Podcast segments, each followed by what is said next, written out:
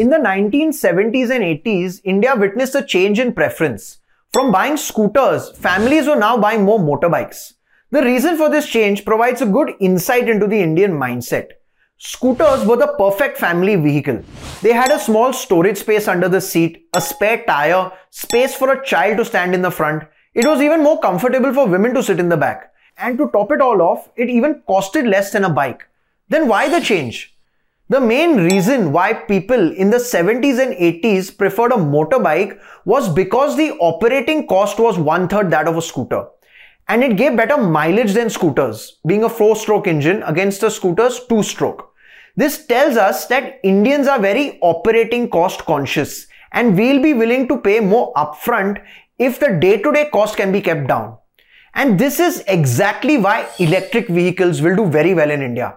Not only are you saving fuel cost, but your running costs are also reduced in a big way in E Vs, with savings in the form of service, repairs and maintenance.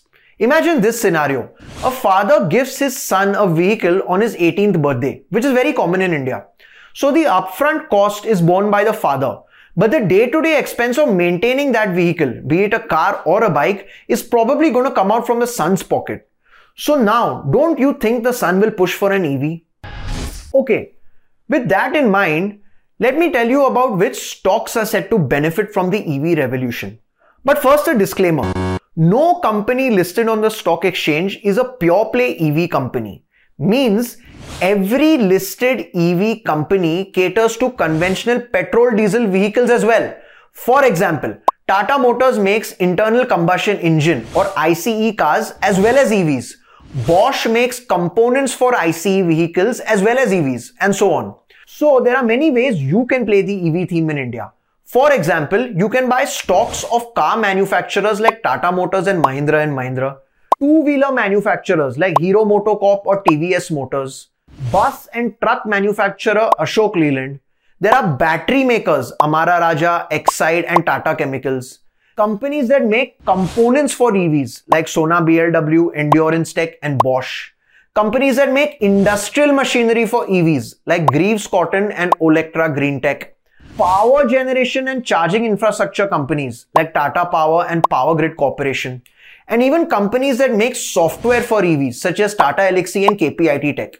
If you're confused with so many options, maybe you can instead go in for the Electric Vehicle Small Case, which is an E T F or a collection of E V stocks in one basket.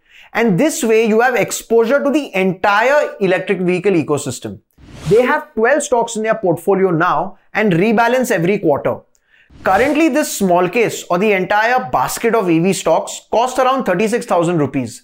And it moves up or down based on the average and weightage of these stocks. And these selected stocks are expected to do well with increased adoption of E Vs. But if you want to know about individual stocks, here you go. From among the four-wheeler space, Mahindra and Mahindra is a better pick over Tata Motors as it's a more stable company with better financials. None of the two-wheeler stocks impress me as much from an E V standpoint as of now. There are better players in the unlisted space from two-wheelers in my opinion. From among the battery makers, Tata Chemicals look well positioned because of its excellent parentage and opportunities in the chemical manufacturing sector and its foray into lithium-ion batteries. Tata Power is another great company for investment. It has an ambitious plan of setting up E V charging stations throughout the country and has reduced debt in a big way as well recently. Olectra Green Tech is another interesting company. It's a small company that manufactures products mainly for electric buses. Both the software makers are very good stocks. K P I T Tech has a very futuristic business model and is into autonomous driving and connected vehicle tech, which are very essential for E Vs. And Tata Elxsi, even though it's expected to have a few soft quarters going ahead because of the reduced demand I T companies are facing, you can get it at a reasonable valuation and it'll make for an excellent investment for long term. And both companies have very good financials as well. And finally, I think the way to play the E V theme in India is through component manufacturers. Endurance Tech, Bosch and Motherson Sumi are all good investments for the long term. But my favorite of the lot is Sona B L W. It manufactures various components, mostly for E Vs, but also for conventional ICE vehicles. They count world-class companies among their clients. Once you move past its slightly comical name, you'll find that Sona B L W is a great stock to invest in based on two parameters. The first one is best-in-class margins. By this I mean it has an operating profit margin of twenty-four point two percent. And this despite inflation eating away at its margins, which were almost twenty-eight percent last year.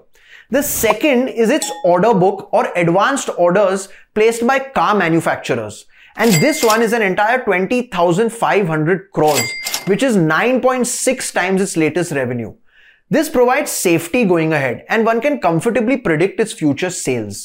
Europe, which is one of its markets, is expected to go into recession, which can hamper sales in the short run, and hence its share price has declined lately.